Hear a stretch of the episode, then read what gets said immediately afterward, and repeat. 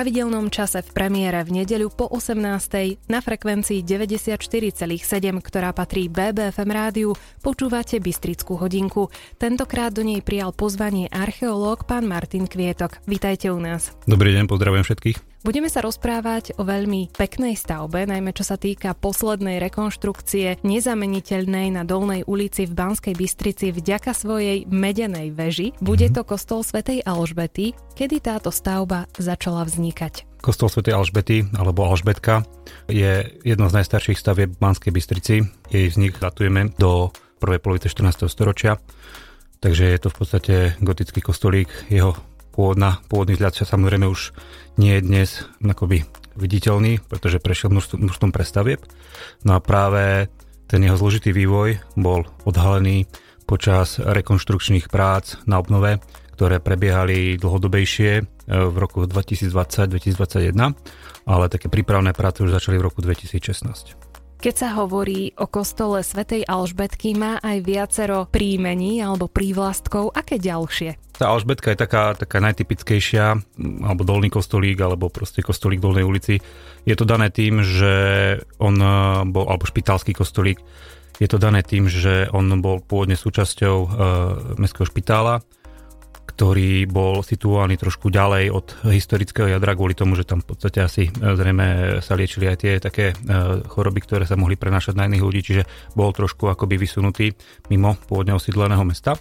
No a vzhľadom na to, že to bol vlastne takáto špitalská stavba, tak ako patrona získal sveticu Svetu Alžbetu, ktorá bola práve z toho dôvodu, že sa starala o ľudí hnúdzi, o chorých ľudí. Na sklonku svojho života prežila život e, v špitáli, takže aj vlastne týmto spôsobom e, vlastne sa stala patronkou e, špitálov, chudobincov, nemocnic, takže preto aj Sveta Alžbeta.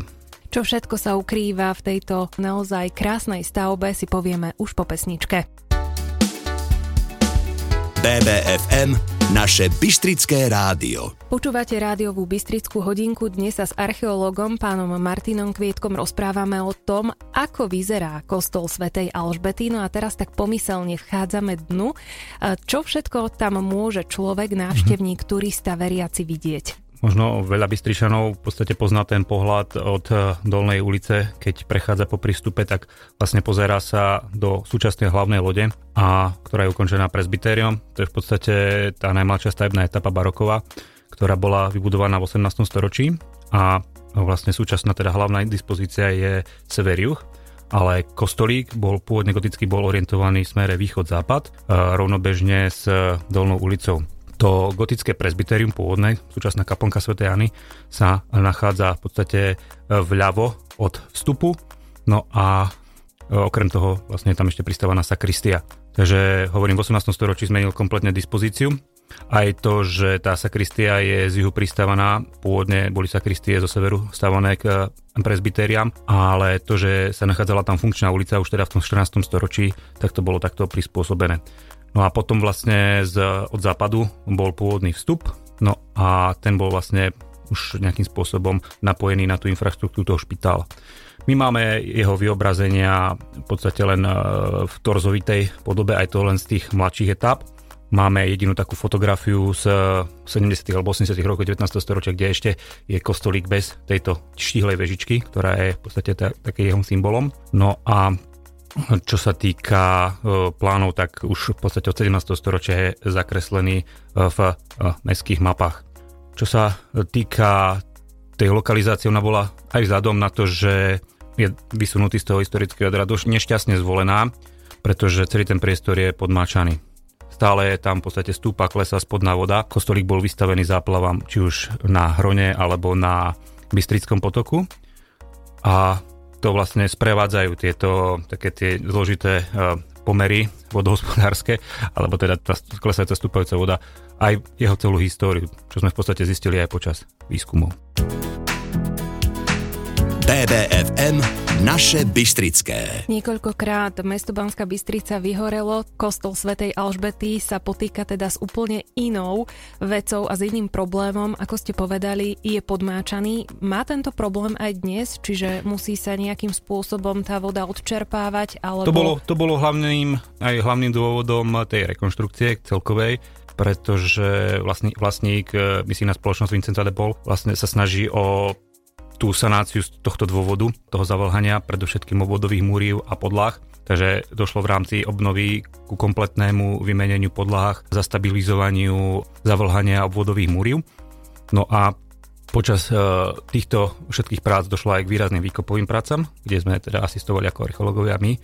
A v rámci týchto e, prác sa nám podarilo nájsť veľmi veľa zaujímavých či už hnutelných nálezov, ale hlavne sa nám podarilo nejakým spôsobom interpretovať stavebný vývoj toho kostola, ktorý bol o mnoho zložitejší, než sme si doteraz mysleli. Vy ste už spomínali, že ste ako archeológovia participovali pri rekonštrukcii. Čo všetko sa vám podarilo objaviť? Ja len ešte doplním, že tam neboli len archeológovia. Boli tam historici architektúry, umeleckí historici, reštaurátori, čiže tam bol vlastne celý tým ľudí, ktorí participoval na prípravných prácach, aby bolo vlastne tento národnú kultúrnu pamiatku, aby bolo náležité možné obnoviť. No a my sme mali v podstate na starosti všetky práce, ktoré zasahovali do terénu.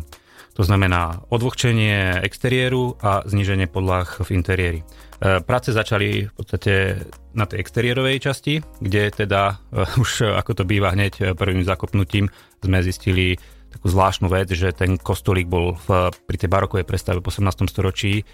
Nejakým spôsobom ľudia sa snažili odvlhčiť už tie múrivá. Bol tam vybudovaný taký tehlový kanálik, drenážny, ktorý mal prúdiť e, vzduch a tým pádom sa mali odvlhčovať tie základové Muriva. Čiže toto bola taká vec, ktorá sa nám hneď e, nejakým spôsobom podarila identifikovať.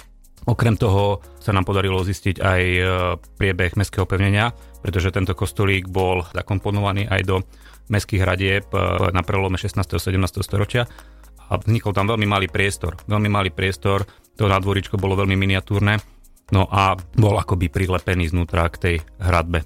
To boli také zistenia z toho exteriéru. My sme očakávali, že sú aj informácie, že v podstate pri tom špitalskom kostoli sa aj pochovávalo.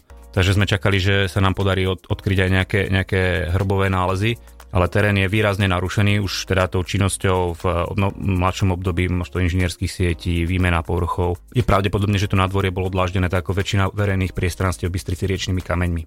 Dnes, ak ľudia by sa chceli predstaviť, tak eh, posledný taký priestranstvo je pred Evangelickým kostolom. Ale takéto priestranstva boli na každom dvore, námestie, naše hlavné bolo takýmto spôsobom dláždené ulice, takže aj tento priestor bol dláždený. BBFM, naše Bystrické rádio. Máte naladené BBFM rádio a počúvate rádiovú Bystrickú hodinku. Dnes do nej prijal pozvanie archeológ Martin Kvietok. Čo sa týka toho interiéru, tak tam v podstate prebiehali to gro tých prác a začalo sa v podstate takou mikrosondážou ešte z, v čase, keď kostol akoby fungoval. To znamená, že počas omší my sme tam e, urobili také drobné sondy, ktoré mali na starosti alebo za úlohu zistiť e, staršie podlahy. Zistila sa v podstate baroková kamenná podlaha, ktorá však bola už tak deštruovaná, že nebolo ju možné nejakým spôsobom v celku obnoviť, ale prebehli nejaké moderné dokumentačné metódy, aby sme my nejakým spôsobom zachytili tú štruktúru tej podlahy. Počas začisťovania sa zistilo množstvo mincí, drobných predmetov, krížikov, ktoré tí veriaci mali pri sebe počas, počas omší. Väčšina tých predmetov je z 18. 19. storočia.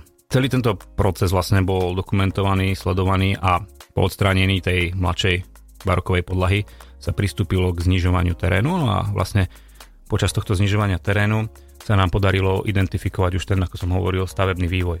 To znamená, že nám sa podarilo zachytiť e, južné murivo hlavnej lode kostola z období gotiky, vrcholnej zo 14. storočia, ktoré bolo niekedy, predpokladáme na prelome 15. 16. storočia, bolo asanované a kostol bol rozšírený o jednu loď alebo kaponku južným smerom. Bolo to dané tým, že práve v tomto období je v meste akási ekonomická konjunktúra, ktorú spájame proste s tureckou fugerovskou spoločnosťou. Množstvo mestských ťažiarov v tomto období dosahuje svoj vrchol a dá sa povedať, že aj v tomto prípade došlo k nejakému výraznému, výraznej podpore finančnej tohto špitála, pretože treba si uvedomiť, že ten kostol vždy mal svojich donorov. Na začiatku to bol mestský farár a potom to boli významné mm, ťažiarské rodiny.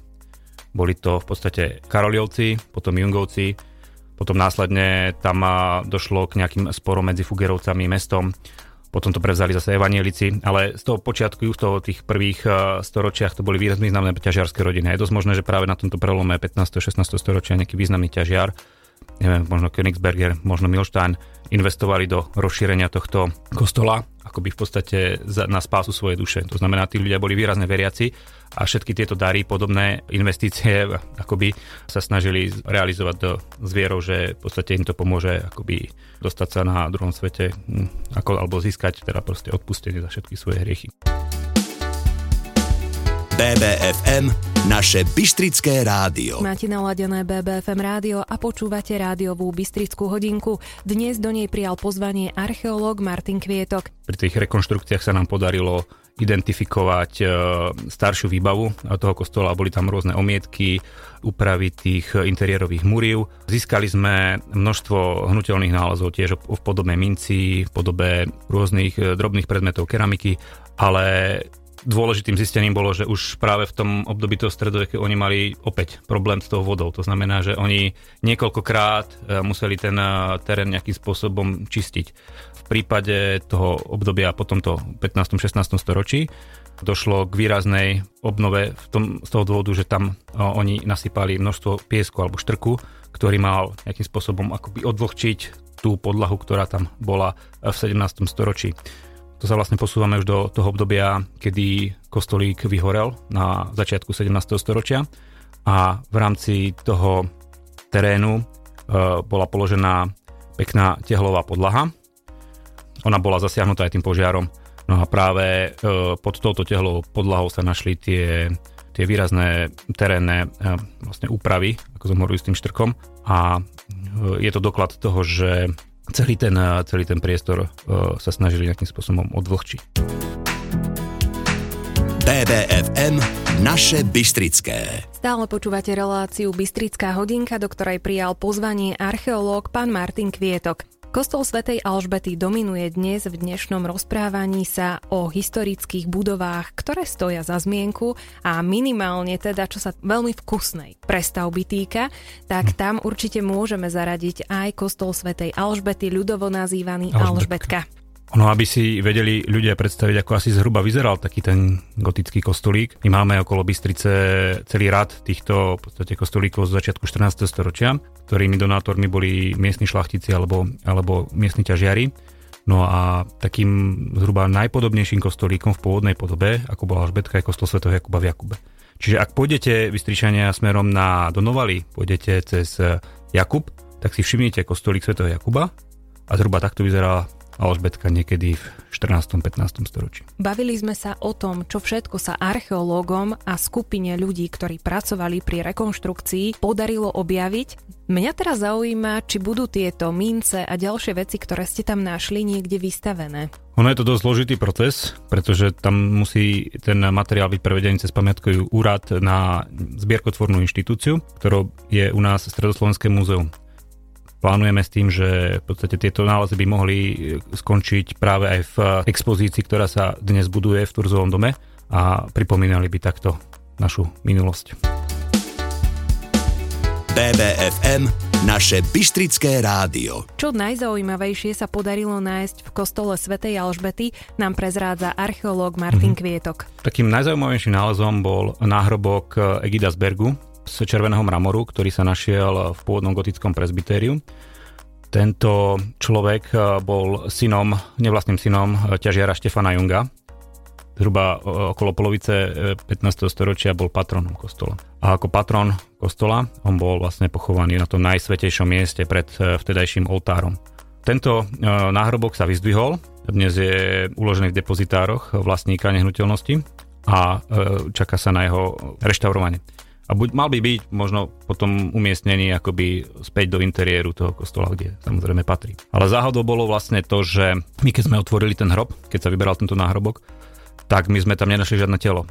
Bol ten hrob vybratý. Je dosť možné, že práve v tom, ako sme sa bavili v tom období niekedy toho 16. E, storočia, keď dochádzalo k tým výrazným zmenám v povrchoch, došla k narušeniu tohto hrobu a e, telo bolo povedzme exhumované a niekde proste bolo sekundárne pochované. Toto bol taký nález najlepší. Ideálne by bolo, keby sa v podstate všetky tieto poznatky, ktoré my máme, my aj plánujeme v podstate do budúcnosti urobiť také monografické spracovanie týchto výskumov a bol by to veľmi taký, taký zaujímavý materiál, nielen pre Bansko Bystričanov, ale v podstate aj pre turistov, ktorí navštevujú Banskú Bystricu. Čiže môžeme do budúcna očakávať nejakú publikáciu? Áno, budeme sa snažiť. Ďakujem pekne, mojim hostom bol archeológ Martin Kvietok, témou bol kostol svätej Alžbety na Dolnej ulici v Banskej Bystrici, ktorého si určite nie je možné nevšimnúť vďaka krásnej medenej veži.